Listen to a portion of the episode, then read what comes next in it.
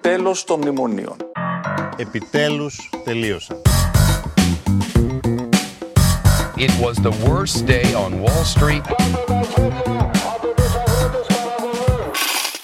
Το χρηματιστήριο αξιών Αθηνών είναι δίπλα σας. Δεν τα ξέρετε τα οικονομικά, είναι πολλά που δεν ξέρετε. Hello Greece. Γεια σας. Καλησπέρα. Οι προσδοκίες, τα ενίγματα και οι απειλές για την οικονομία σε έναν κόσμο που αλλάζει. Είμαι ο Νίκος Φιλιππίδης και αυτό είναι το podcast Βαβέλ του Οικονομικού Ταχυδρόμου.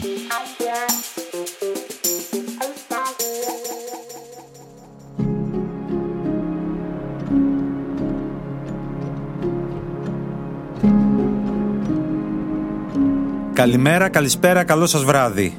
Στο 13ο επεισόδιο του podcast Βαβέλ μιλάμε για τις προοπτικές και τους κινδύνους της ελληνικής οικονομίας στο δύσκολο 2023.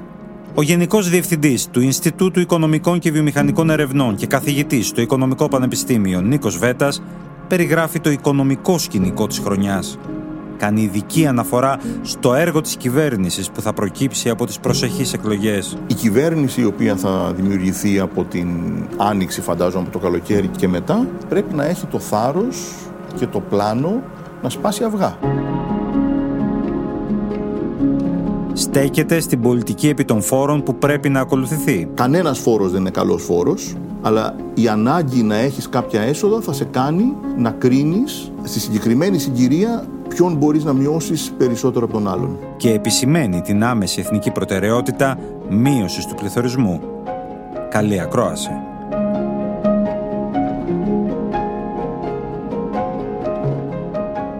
Γεια σας κύριε Βέτα. Γεια σας και χαίρομαι που μιλάμε. Να είστε καλά, καλή χρονιά. Πόσα χρόνια παρακολουθείτε την ελληνική οικονομία; Η οικονομία είναι πάντα τριγύρω μας, οπότε όλοι μας την παρακολουθούμε από τότε που γεννηθήκαμε. Στο ΙΟΒΕ έχουν περάσει πλέον τα χρόνια. Νόμιζα ότι θα έμενα για λίγο. Ε, ήρθα μέσα στην καρδιά της κρίσης, ε, διαδεχόμενος τον Γιάννης Στουρνάρα όταν έφυγε για να πάει στην ε, κυβέρνηση τότε, πρώτα στην υπηρεσιακή κυβέρνηση. Και έχω μείνει αρκετά χρόνια. Ε, η ελληνική οικονομία είναι ενδιαφέρουσα, αλλά το θέμα είναι εκτός από την, την παρακολούθηση, ε, εάν μπορείς να βοηθήσεις ε, λίγο και στην ε, πορεία της. Η Ελλάδα από σήμερα αποδέχεται οριστικά την ιστορική πρόκληση και την ευρωπαϊκή της μοίρα. Έχουμε εμπιστοσύνη και στην Ευρώπη και στην Ελλάδα. Ήταν πάντα τόσο μεγάλες οι διαφορές της σε σχέση με τις υπόλοιπες δυτικές οικονομίες; Λέω για παράδειγμα ότι όλα μας συμβαίνουν με μια χρονοκαθυστέρηση. Δηλαδή, σε άλλο κύκλο πολλές φορές βρίσκονται οι υπόλοιπες δυτικές οικονομίες, σε άλλο εμείς. Αυτές οι διαφορές ήταν πάντα μεγάλες και υπάρχει διαδικασία σύγκλησης ή δεν την έχουμε ακόμα πετύχει; Η σύγχρονη ελληνική οικονομία, η σημερινή ελληνική οικονομία έχει τις ρίζες της όπως όλες οι ευρωπαϊκές μετά τον πόλεμο. Εμείς είχαμε, προφανώς περάσαμε και έναν εμφύλιο και ξεκινήσαμε ως μια χώρα πάρα πολύ φτωχή και πάρα πολύ ε, και κατεστραμμένη κιόλας. Για δύο δεκαετίες υπήρχε συστηματική ανασυγκρότηση, ανάπτυξη και του αγροτικού τομέα. Ε, μπήκε ο σπόρος αργότερα λίγο για τουρισμό, αλλά κυρίως έγινε εκβιομηχάνηση. Εκεί αυτή η πορεία ανάπτυξης ε, με ό,τι άλλο είχε που ήταν προφανώς επίσης η αστιφιλία, υπήρξε μια αύξηση του πληθυσμού, ήρθε στη συνέχεια η δικτατορία η δικτατορία άλλαξε πολλά στην κοινωνία, κάποια τα επιτάχυνε. Στη συνέχεια η χώρα βρήκε το βηματισμό της ε, στη δημοκρατία από το 1974 και μετά. Και μετά πάρα πολύ γρήγορα, αυτό δεν πρέπει λίγο να μας ξεφεύγει, είμαστε μια χώρα η οποία ήταν πάντα μέσα σε όλους τους κεντρικούς, ας το πούμε, διεθνείς θεσμούς. Ε, μπήκαμε πολύ νωρίς, ήμασταν το 10ο μέλος στην ΕΟΚ, πολλοί που μας ακούνε δεν θυμούνται καν τι είναι η ΕΟΚ, αλλά πέντε χρόνια πριν την Πορτογαλία και την Ισπανία, σε ένα κλαμπ τότε πολύ πιο προηγμένων βιομηχανικά και οικονομικά ε, χωρών.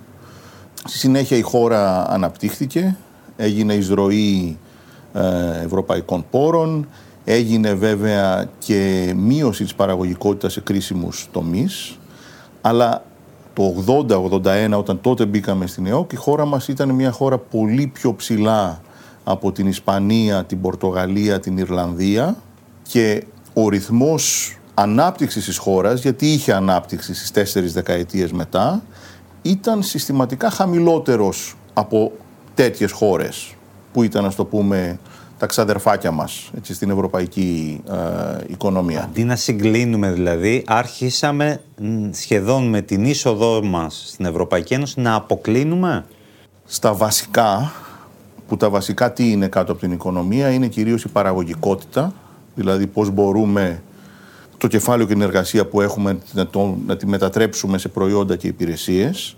Ε, στα βασικά ήμασταν πιο χαμηλά από τους άλλους. Και γιατί οι επενδύσεις μας δεν ήταν ε, τόσο πολλές και τόσο καλές ε, και γιατί η θεσμική μας λειτουργία ε, κάτι της έλειπε. Στα εισοδήματα εμείς καλύψαμε μεγάλο κομμάτι του κενού μετά την είσοδο στην Ευρωζώνη. Μετά από μακροχρόνιο σχεδιασμό και τις προσπάθειες όλων μας, η Ελλάδα βρίσκεται μπροστά στο νέο της νόμισμα. Ευρώ, η νέα ισχυρή αξία. Ισχυρή όπως και η Ευρωπαϊκή Ένωση.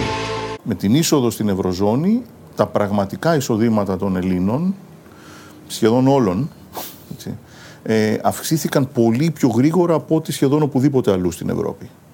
Αλλά επειδή η παραγωγικότητα δεν έτρεχε με τον ίδιο τρόπο, αλλά αυτό έγινε σε μεγάλο βαθμό ε, πάνω σε διεύρυνση του δανεισμού.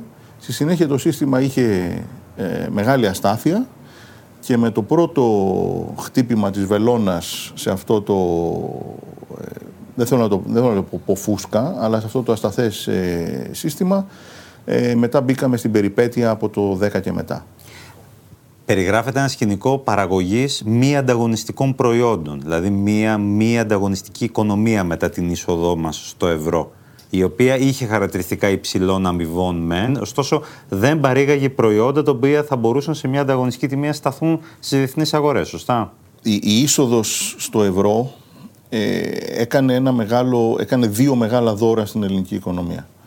Το ένα είναι ότι μείωσε το κόστος χρηματοδότησης για όλους. Έτσι, όσοι είχαν πάρει ένα στεγαστικό δάνειο είδαν το κόστος του να πέφτει. Οι επιχειρήσεις, η χώρα, τα ομόλογα.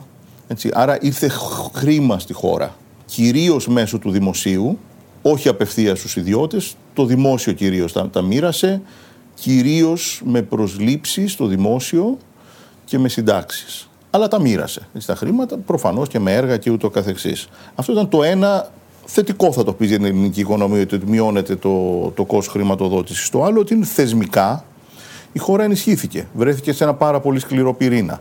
Όλοι είπαν ότι οι αβεβαιότητες πέσανε. Τι στραβό μπορεί να γίνει σε μια χώρα η οποία είναι αδερφάκι της Γερμανίας, ας το πούμε, οικονομικά έχει το ίδιο νόμισμα, είναι δεμένη. Άρα αυτά ήταν τα θετικά. Τα αρνητικά είναι ότι όταν μπαίνει πάρα πολύ χρήμα και αυτό δεν το κατευθύνεις όσο πρέπει για παραγωγικές επενδύσεις, τότε σιγά σιγά βλέπεις ότι υπάρχει μια απόκληση ανάμεσα στο, στο εισόδημα το οποίο έχεις κάθε χρόνο και σε αυτό το οποίο θα μπορούσες να έχεις. Με άλλα λόγια, και δεν ξέρω, πραγματικά είναι, είναι πολύ δύσκολη αυτή η κουβέντα τι θα μπορούσε να είχε γίνει στην πράξη διαφορετικά, αλλά ε, έτσι όπως πήγαν τα πράγματα, σε μεγάλο βαθμό είχε φουσκώσει η οικονομία περισσότερο από, από ό,τι μας έπαιρνε. Αυτό έγινε και αλλού και άλλες χώρες στη συνέχεια πρέπει να κάνουν την προσαρμογή. Η Ελλάδα δεν προετοιμάζεται για χρεοκοπία και το ίδιο ισχύει και για τους δανειστές, αναφέρουν κύκλοι της ελληνικής κυβέρνησης, απαντώντας σε δημοσίευμα των Financial Times και προσθέτουν ότι θα τους απογοητεύσουμε για μία ακόμη φορά. Εμείς νιώθαμε και δηλώναμε θωρακισμένοι λόγω ακριβώς και των καλών εισοδημάτων και το γεγονός ότι ήμασταν στο κλαμπ των ισχυρών χωρών του ευρώ. Τρία χρόνια μετά χρεοκοπήσαμε. Τι δεν πήγε καλά; Όχι, δεν ήμασταν θωρακισμένοι η χώρα μας δεν είναι ένα νησί, ε, επηρεάζεται πάρα πολύ από τις διεθνείς κρίσεις, ιδίως μια χώρα η οποία πρέπει να στηρίζεται σε στοιχεία που εξαρτώνται από το εξωτερικό, όπως οι διεθνείς επενδύσεις, οι ξένες επενδύσεις που είχαμε λίγο και οι εξαγωγές που και αυτό είχαμε λίγο. Άρα σε αυτά στα οποία ήμασταν αδύναμοι ήρθε και προσθέθηκε ένα μια επιπλέον περιπλοκή λόγω της διεθνούς Έχει ενδιαφέρον βέβαια ότι ήρθε με μια χρονοκαθυστέρηση σε εμάς τότε η κρίση και δημιούργησε και αυτή την εντύπωση ότι μπορούμε να είμαστε ασφαλέστεροι. Το γιατί ήρθε πιο αργά τότε, για αρκετούς μήνες σε σχέση με τις υπόλοιπες οικονομίες, το βλέπουμε και τώρα πολλές φορές, καθώς περνάμε τις κρίσεις της πανδημίας, της ενέργειας, έτσι, της εισβολής της Ρωσίας και έχει να κάνει με το ότι η δικιά μας οικονομία είναι λιγότερο συνδεδεμένη με το εξωτερικό της περιβάλλον, λιγότερο ανοιχτή από ότι άλλες οικονομίες της Ευρώπης. Εάν δει δηλαδή κανείς τι κομμάτι των, του εισοδήματος έρχεται από εξαγωγές που κάνουμε, συμπεριλαμβάνοντας ακόμη και τον τουρισμό, που είναι φυσικά μεγάλο κομμάτι, δεν εξαρτώμαστε τόσο πολύ όσο εξαρτάται για παράδειγμα η Ισπανία, η Ουγγαρία, η Πορτογαλία, η το Βέλγιο, η Ολλανδία είναι πολύ περισσότερο ανοιχτές. Άρα όταν υπάρχει ένα σοκ στο περιβάλλον σου, αυτό το σοκ περνάει σε εμάς πιο αργά. μια, είμαστε μια οικονομία που εξαρτάται σε μεγαλύτερο βαθμό από το εσωτερικό, δηλαδή πουλάμε ο ένας τον άλλον περισσότερο μέσα στη χώρα και εν τέλει και από το δημόσιο. Οπότε σε μια κρίση το δημόσιο θα σε προστατεύσει αλλά εν τέλει αυτό θα έρθει και θα το πληρώσεις το κόστος. Δεν μπορεί να κρυφτείς. Νιώθετε ότι πήγαν χαμένες οι θυσίες που κάναμε στην κρίση; Χαμένες δεν πήγαν ε, σε καμία περίπτωση με την έννοια ότι τα πράγματα θα μπορούσαν να είχαν εξελιχθεί πολύ χειρότερα. Ε, θα μπορούσε πράγματι η χώρα να είχε ε, πτωχεύσει ανεξέλεγκτα και να βρισκόταν σε μια ακόμη μεγαλύτερη περιπέτεια. Αυτό είναι ένα κομμάτι της απάντησης και ίσως το πιο εύκολο κομμάτι της απάντησης. Ε, μέσα μου δεν έχω ακόμη καταλήξει πλήρως στο πώς μπορούμε να κάνουμε την, την αποτίμηση. Σε μια περίοδο κρίσης, ο καθένας αρχίζει να κάνει ό,τι νομίζει βραχυχρόνια ότι είναι στο συμφέρον του. Πάρα πολλοί έφυγαν από τη χώρα.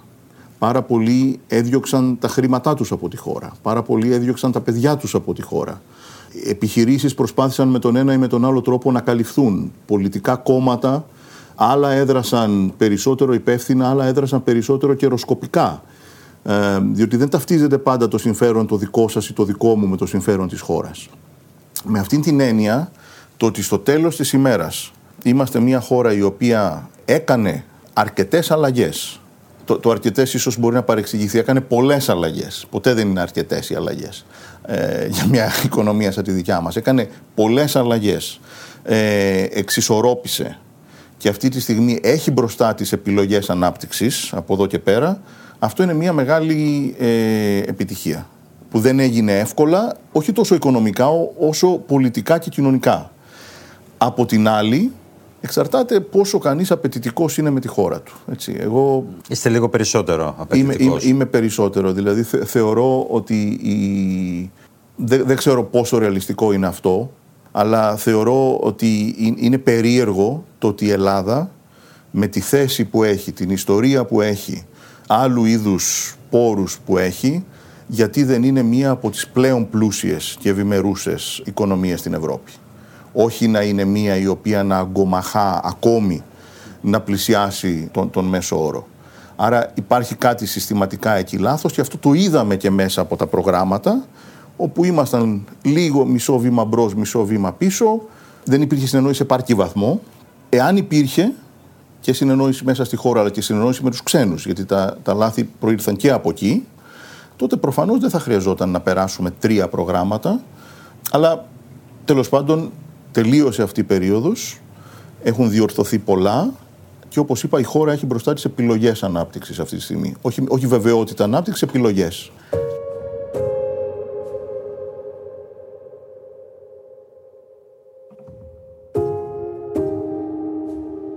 Οπότε θα λέγαμε ότι είναι, προσπαθώντας να δούμε μισογεμάτο το ποτήρι, ένα restart η διαδικασία που περάσαμε γιατί για την ελληνική οικονομία, η διαδικασία που περάσαμε την προηγούμενη δεκαετία, το οποίο αυτή τη στιγμή δημιουργεί και φέρνει έναν πλούτο ο οποίος μπορεί να μας πάει για μερικά χρόνια ή όσα βλέπουμε οφείλονται σε άλλους παράγοντες, ενδεχομένως πιο τυχαίους.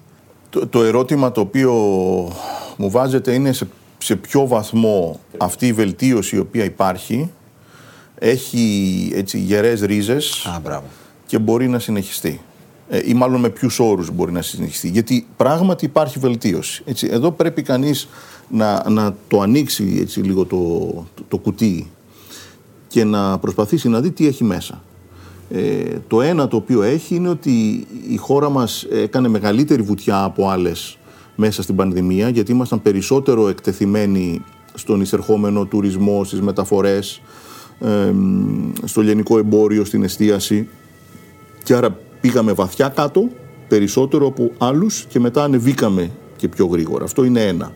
Το δεύτερο είναι ότι υπάρχει ήδη μια πρώτη επίδραση και η προοπτική του Ταμείου Ανάκαμψης ε, ακριβώς γιατί η δικιά μας οικονομία είναι ευάλωτη ε, αυτό εξηγήθηκε προς τα έξω, έγινε δεκτό από τους έξω και υπάρχει ένα εργαλείο.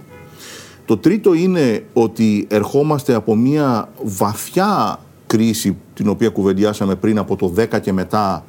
Άρα υπάρχουν ας το πούμε εύκολες δεξαμενές. Έχεις να μειώσεις το ποσοστό ανεργίας όσο το μειώνεις θα μεγενθύνεσαι. Έχεις να καλύψεις το επενδυτικό κενό παρομοίως. Ε, υπάρχουν ε, μεταρρυθμίσεις στο δημόσιο τομέα, στο πώς λειτουργεί, που είναι ε, ακόμη εκκρεμούσες, αλλά όσο τις κάνεις, κερδίζεις. Άρα με αυτήν την έννοια δεν είσαι τόσο κοντά στο παραγωγικό σου όριο όσο κάποιες άλλες οικονομίες. Έτσι. Αυτό είναι το ένα. Το πιο μεσοπρόθεσμο που μαζί με τα πρόθεσμα μας κάνει να νιώθουμε τώρα, να βλέπουμε ότι η οικονομία δεν πηγαίνει έτσι τόσο άσχημα. Ε, επίσης είμαστε μια οικονομία που τα προηγούμενα χρόνια ρύθμισε βραχυχρόνια την επίδραση του πολύ μεγάλου κατά τα άλλα χρέους, το οποίο δεν μας επηρεάζει τώρα που μιλάμε ούτε του χρόνου ούτε του παραχρόνου, αλλά εν τέλει υπάρχει το δημόσιο χρέος, αλλά αυτή τη στιγμή δεν μας επηρεάζει. Άρα, υπό άλλες συνθήκες, η πολύ μεγάλη αύξηση των επιτοκίων που, έγινε, που γίνεται τώρα, μια χώρα με το χρέος που κουβαλάμε στο κεφάλι μας, ε, θα μας είχε κάνει να, να τρέχουμε πανικόβλητοι. Έτσι, αυτό δεν συμβαίνει. Με αυτήν την έννοια υπάρχουν πολλοί λόγοι που εξηγούν γιατί η οικονομία δείχνει και μια δυναμική και άντεξες στις πρόσφατες ε, κρίσεις αλλά ακόμη και μέσα σε αυτήν την εικόνα που είναι γενικά θετική, πρέπει κανείς να δει εκφάνσεις των αδυναμιών της οικονομίας. Για παράδειγμα, με το που μεγενθυνόμαστε, ε, αμέσως αυξάνουμε πάρα πολύ τις εισαγωγές μας. Πάει το εμπορικό ισοζύγιο προς μια αδύνατη κατάσταση πλέον. Ήταν μια πληγή και στην προηγούμενη κρίση, του 10, αν πούμε, την τελευταία κρίση, πιο σωστά. Ε, σωστά κύριε Φιλιππίδη, όμως αν ένα νοικοκυριό το οποίο δεν είχε τη δυνατότητα πριν αλλά τώρα βλέπει ότι μπορεί να αγοράσει ένα αυτοκίνητο, το αυτοκίνητο θα έρθει από το εξωτερικό.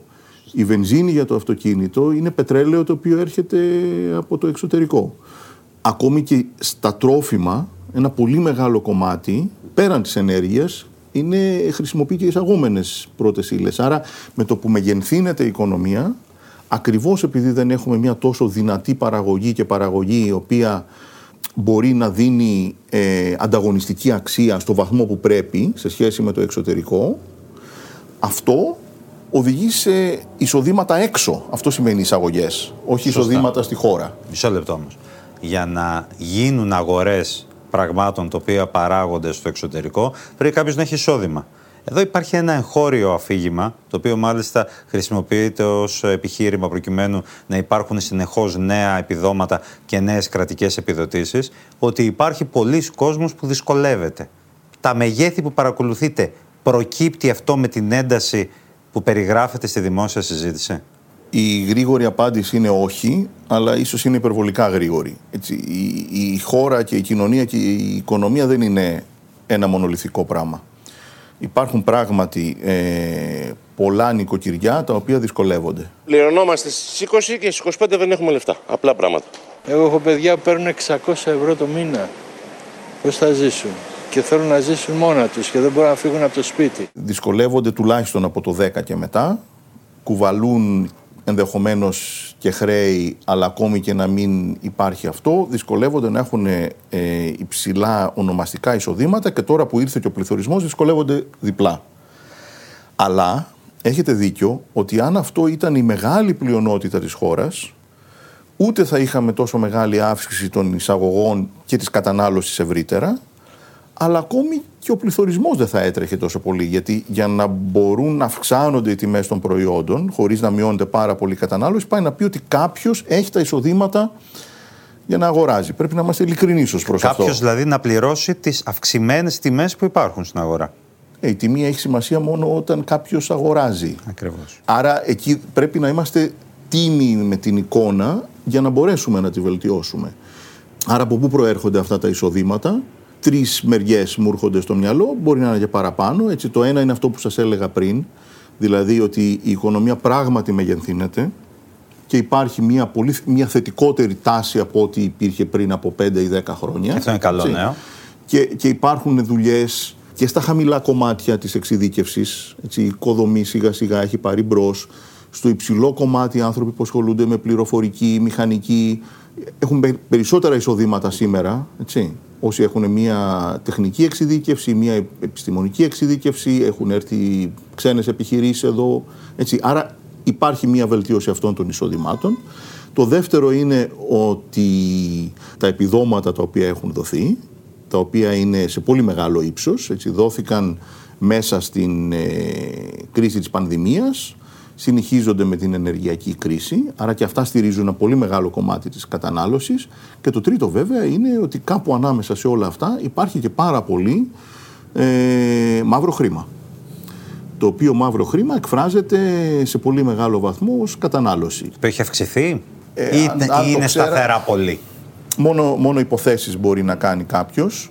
Υπάρχουν κάποιοι λόγοι για τους οποίους μπορεί κανείς να πει ότι ίσως έχει μειωθεί, όπως για παράδειγμα το γεγονός ότι μεγαλύτερο κομμάτι των συναλλαγών μας πλέον γίνεται ε, online ή με άλλους ηλεκτρονικούς τρόπους και ούτω καθεξής, άρα καταγράφονται. Από την άλλη μεριά αξίζει κανείς να δει να ρίξει μία ματιά μόνο στις φορολογικές δηλώσεις των εισοδημάτων που κάνουν οι Έλληνες για να συνειδητοποιήσει ότι δεν αντιστοιχούν στα πραγματικά εισοδήματα που κανείς θα δει αν κοιτάξει έτσι, πολύ πρόχειρα έξω από το παράθυρο.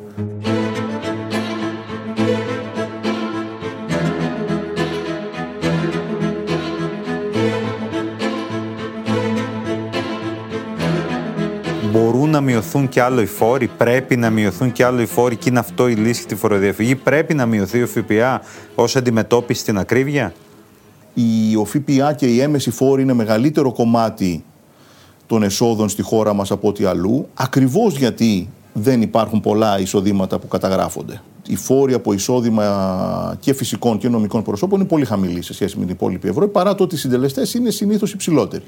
Τι μπορεί να κάνει κανείς τώρα; Η εντύπωση που έχω είναι ότι με τα σημερινά οικονομικά δεδομένα, τα οποία ενδεχόμενα μπορεί να είναι διαφορετικά σε έξι μήνες, είναι πράγματι προτιμότερο να μην μειώσεις τον ΦΠΑ, αλλά να προσπαθείς με ιδιαίτερη στόχευση σε αυτούς που πραγματικά και αποδεδειγμένα το έχουν ανάγκη να στηρίξεις τα, τα εισοδήματά τους και, τη- και την ευημερία τους. Μία μείωση του ΦΠΑ τώρα δεν θα ήταν εύκολο, τόσο εύκολο να την πάρεις πίσω μετά. Θα πρέπει να βάλεις τα όρια το γιατί το μειώνεις στο α και όχι στο β και να δεις και δυνατότητες υποκατάστασης. Και κάτι το οποίο είναι εξίσου σημαντικό είναι τελικά ποιος θα την καρποθεί αυτή τη μείωση του ΦΠΑ. Θα πάει στον νοικοκυριό ή θα πάει στην επιχείρηση. Δεν έχω κάτι εναντίον των επιχειρήσεων, το αντίθετο, αλλά πρέπει και αυτό να το υπολογίσεις. Κανένας φόρος δεν είναι καλός φόρος, κανένας φόρος, αλλά η ανάγκη να έχεις κάποια έσοδα θα σε κάνει να κρίνεις στη συγκεκριμένη συγκυρία ποιον μπορείς να μειώσεις περισσότερο από τον άλλον. Μια οικονομία που έχει υψηλό πληθωρισμό είναι καλό για την ανάπτυξη; Γιατί βλέπουμε ότι πολλά μεγέθη εξαρτώνται από το ρυθμό ανάπτυξης. Όπως για παράδειγμα το ασφαλιστικό, τα κόκκινα δάνεια και δεν ξέρω πόσα άλλα. Αν ήταν κάτι τόσο καλό και επειδή είναι σχετικά εύκολο να δημιουργήσεις πληθωρισμό, θα το κάναμε όλοι και πάντα. Όχι, δεν είναι κάτι καλό και για την ελληνική οικονομία πρέπει να βγει από αυτό το διάστημα του πληθωρισμού ε, γρηγορότερα παρά αργότερα. Μιλάγαμε πριν για τη δεκαετία του 80 για παράδειγμα, ήταν μια δεκαετία υψηλού πληθωρισμού. Νιώθαν οι άνθρωποι τότε ότι μπαίνει χρήμα στην τσέπη τους ε, γιατί αυξάνονταν τα ονομαστικά εισοδήματα, ο πληθωρισμός τα έτρωγε αυτά τα εισοδήματα και στο τέλος της ημέρας έμενε ένα μηδέν. δεν λύνεται εύκολα το σημερινό πρόβλημα του πληθωρισμού, γιατί έχει πολλές ρίζες και στη ζήτηση και στο κόστος. Στη ζήτηση με την έννοια του ότι δόθηκε πάρα πολύ χρήμα αρχικά από τις κεντρικές τράπεζες κατεξοχήν μέσα στην πανδημία για να στηριχθούν όλοι και να μην υπάρχουν αβεβαιότητες. Χρήμα το οποίο δεν μπορούσε κανείς να το καταναλώσει διότι ήμασταν κλεισμένοι στα σπίτια μας και αυτό το χρήμα στη συνέχεια στήριξε την κατανάλωση σε ένα βαθμό που βλέπουμε και τώρα. Ένα το κρατούμενο. Το δεύτερο είναι ότι έχει ανέβει το κόστος και λόγω της αύξησης του ενεργειακού κόστους και άλλων εμπορευμάτων και γιατί η διεθνής παραγωγή έχει υποστεί ρήξεις μετά την πανδημία. Ο πληθωρισμός δεν είναι ανάπτυξη. Κάποιος πληθωρισμός διευκολύνει την ανάπτυξη, ένας μικρός πληθωρισμός. Οι κεντρικές τράπεζες έβαζαν ένα στόχο το 2% πάντα. Ε, είναι, περίπου στασιμό, είναι περίπου σταθερότητα τιμών με κάποια ανάπτυξη το 2% και να πηγαίναμε προς το 3% δεν θα ήταν το τέλος του κόσμου.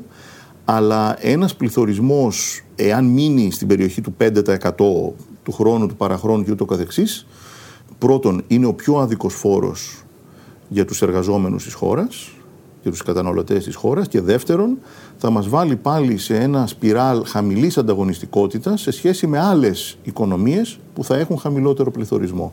Άρα ε, η οικονομική πολιτική πρέπει να σπεύσει στο βαθμό που εξαρτάται, γιατί δεν είναι μόνο από, αυτό, από το εσωτερικό της χώρας, να το αμβλύνει. Νομίζω ότι η έκθεση δεν διακατέχεται ε, από κάποια διάθεση καλοπισμού. Η εξειδανίκευση της κατάστασης, όπως συμβαίνει αρκετά συχνά σε τέτοια κείμενα. Δεν μασάει δηλαδή τα λόγια της. Εσείς προσωπικά έχετε συμμετάσχει και στην ε, Επιτροπή Πισαρίδη, σωστά; Σωστά. Πώς, πού βρίσκεται αυτό το σχέδιο; Θυμάμαι ότι η έκθεση όταν είχε παρουσιαστεί θεωρούσαμε ότι ενδεχομένως να είναι και ένα σχέδιο πολιτικής. Εφαρμόστηκαν πράγματα από αυτή την έκθεση; Η, η έκθεση, αυτό δεν είναι μια επιτροπή η οποία θα έκανε συνεχώς εκθέσεις. Έτσι έγινε, έγινε μία φορά. Υπήρχαν και λίγες άλλες χώρες όπως η Γαλλία που αντίστοιχα ανέθεσαν ε, σε κάποιους επικεφαλείς ε, ε, οικονομολόγους κύρους να συντονίσουν κάποια έκθεση η οποία δεν ήταν το τι πρέπει να κάνεις αύριο το πρωί, ήταν να κάνεις όμως, είχε να κάνει με τις κατευθύνσεις της χώρας και πώς μπορείς να αμβλύνεις προβλήματα βλέποντας και τι κάνουν άλλες οικονομίες. Η οικονομική πολιτική σε μεγάλο βαθμό άκουσε πολλά από αυτά τα οποία η έκθεση επισήμανε. Η ίδια η οικονομική πολιτική περιγράφει πως κάποια από αυτά αποδείχτηκαν ως βάση για το σχέδιο του Ταμείου Ανάκαμψης, το Ελλάδα 2.0. Από εκεί και πέρα μεσολάβησε η πανδημία, ε, μεσολάβησε το ενεργειακό κόστος, κάποιες προτεραιότητες έχουν αλλάξει. Εγώ θα έλεγα ότι αυτά τα οποία η εκείνη η έκθεση είχε σαν κεντρικούς άξονες δεν είναι ζητήματα τα οποία ήταν επίκαιρου ενδιαφέροντος μόνο. Το να γυρίσει σιγά σιγά η ελληνική οικονομία ώστε να έχει μια παραγωγή που να στηρίζεται περισσότερο στην καινοτομία, του να φτιάχνει κανείς προϊόντα ε, ή, να ή υπηρεσίες και να τα πουλά σε μια διεθνή αγορά, το οποίο ήταν το κεντρικό αφήγημα της έκθεσης και περιέγραφε πώς και τι μπορεί να κάνει αυτό στην ελληνική οικονομία, ώστε να αναστραφεί αυτό το οποίο λέγαμε πριν, το ότι χάνουμε, χάναμε χρόνο-χρόνο την απόστασή μας από τις άλλες, αυτό παραμένει επίκαιρο και το πώς μπορεί κανείς να το κάνει από εδώ και πέρα ε, ενδεχομένως χρειάζεται και μια επικαιροποίηση. Θέλει να μας δώσετε λίγο έτσι τις επικαιροποιημένες προσωπικές εκτιμήσεις για το ποιο πρέπει να είναι το μοντέλο της ελληνικής οικονομίας τα επόμενα χρόνια; Σίγουρα η ελληνική οικονομία και η χώρα συνολικά πρέπει να, να, να ανοίξει περισσότερο τα σύνορά της.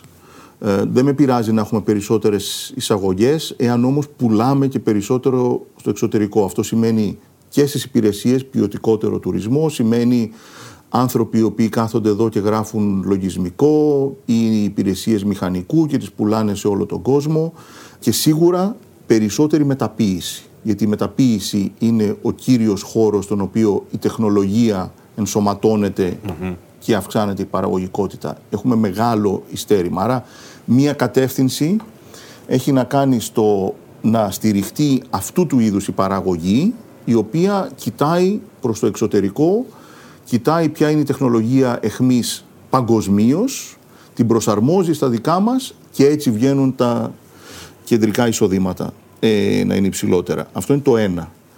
Το δεύτερο έχει να κάνει με το ότι η χώρα μας έχει από την ιστορία και από τη γεωγραφία της τη δυνατότητα να λειτουργήσει ως ένα κέντρο της ευρύτερης περιοχής της, που είναι τα Βαλκάνια, η Βόρεια Αφρική, η Μέση Ανατολή, η Τουρκία, φυσικά η Κύπρος, το Ισραήλ. Δεν μπορούμε να έχουμε κλειστούς φράχτες. Μπορούμε να έχουμε πολύ καλύτερη διασύνδεση όσον αφορά την παραγωγή, τους ανθρώπους, τα πανεπιστήμια και να γίνουμε ένα κέντρο στο οποίο θα θέλει κανείς να έρθει και να ζήσει και να δημιουργήσει εισοδήματα εδώ. Αυτό δεν είναι κάποιο είδους έτσι, παραμύθι. Ε, αυτό είναι ο τρόπος με τον οποίο μπορεί κανείς να αυξήσει, να, να, να βελτιώσει τις προοπτικές που έχει, να είναι περισσότερο ανοιχτός. Και όλες αυτές οι άλλες οικονομίες και κοινωνίες επίσης έχουν να κερδίσουν από, διασύνδεση, από μια διασύνδεση με μας περισσότερο. Αν δούμε ιστορικά, έτσι είχαμε κερδίσει. Και το τρίτο είναι ότι έχουμε παρεξηγήσει νομίζω γιατί δούλεψε από το 80 και μετά. Δούλεψε όμως βραχυχρόνια και μειοπικά το μοντέλο που είχαμε το μεγάλο κράτος που ρυθμίζει τα πάντα και επιχειρήσεις οι οποίες στρέφονται στο κράτος για να τις προστατεύσει από τον ανταγωνισμό, για να τους μεταφέρει εισοδήματα. Αυτό εν τέλει, εάν το αθροίσεις όλο μαζί, για τον καθένα μπορεί να είναι ευνοϊκό, συνολικά όμως είναι κάτι κακό. Και αυτή την παρεξήγηση νομίζω ότι αν την λήξουμε, οι δυνατότητες που έχεις, γιατί τι είσαι, είσαι μια οικονομία που είσαι σε όλους τους ευρωπαϊκούς θεσμούς, είσαι, δίπλα στον, είσαι μέσα στον ευρωπαϊκό πυρήνα, αλλά είσαι και μια οικονομία που έχει ιδιομορφίες με την καλή έννοια το λέω αυτό, έχει μια διασπορά, έχει μια ναυτιλία, έχει ανθρώπους που είναι πιο ευέλικτοι από τον μέσο Ευρωπαίο, έχουν ενδεχόμενα μια καταπιεσμένη και περίεργη επιχειρηματικότητα μέσα τους.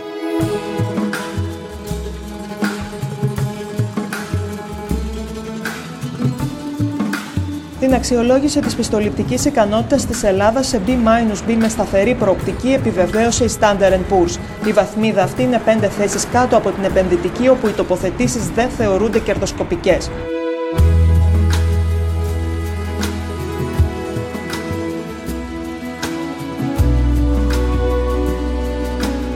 Επενδυτική βαθμίδα.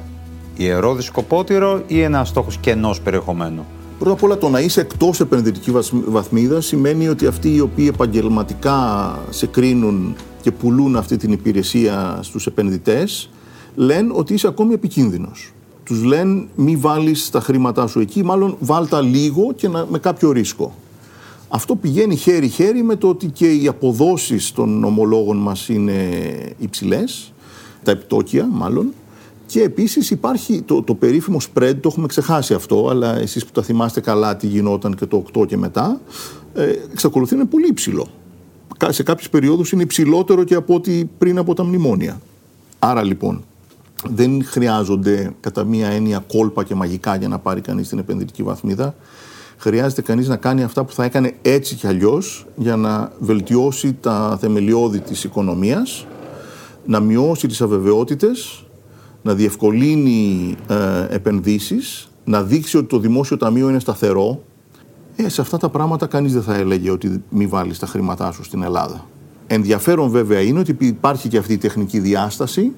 Με το που θα πάρεις την επενδυτική βαθμίδα υπάρχουν διεθνή φαν και άλλοι επενδυτικοί φορείς οι οποίοι πλέον σχεδόν αυτόματα θα βάλουν κάποια χρήματά τους στη χώρα μέσω των κεφαλαίων αγορών. Άρα είναι ένα ενδιάμεσο σκαλοπάτι προς υψηλότερη ανάπτυξη.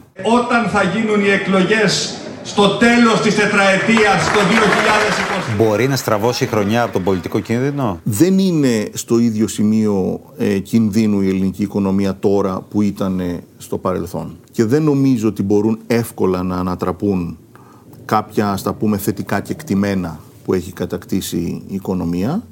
Από την άλλη, πράγματι υπάρχει κίνδυνος για δύο λόγους. Ο ένας είναι ότι εάν υπάρξει πολιτική αβεβαιότητα, αυτή μπορεί να χτυπήσει στις επενδύσεις, στα εισοδήματα και εν τέλει να αναπαράγει και την πολιτική αβεβαιότητα γιατί θα είναι δύσκολο για κάποιον να μαζέψει και το δημόσιο ταμείο όσο θα χρειάζεται μέσα σε μια τέτοια περίοδο.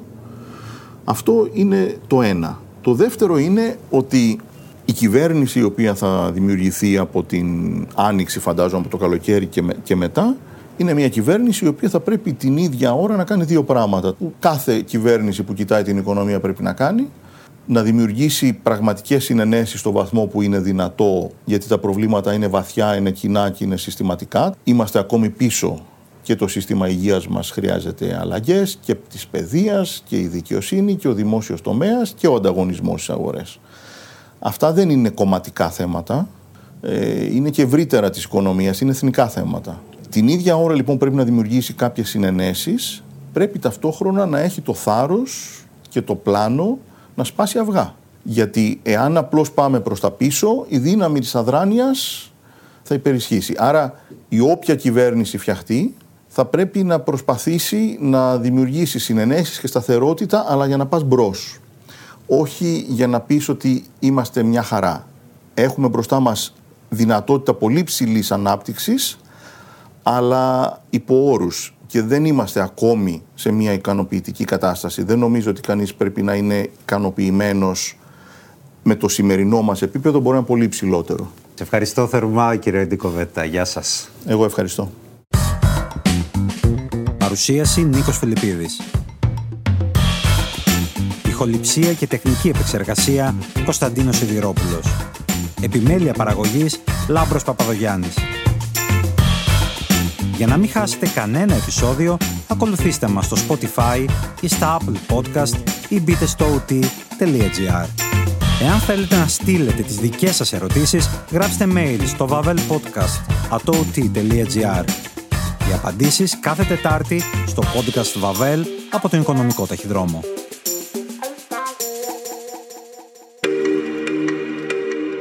Alter Ego Media. Podcast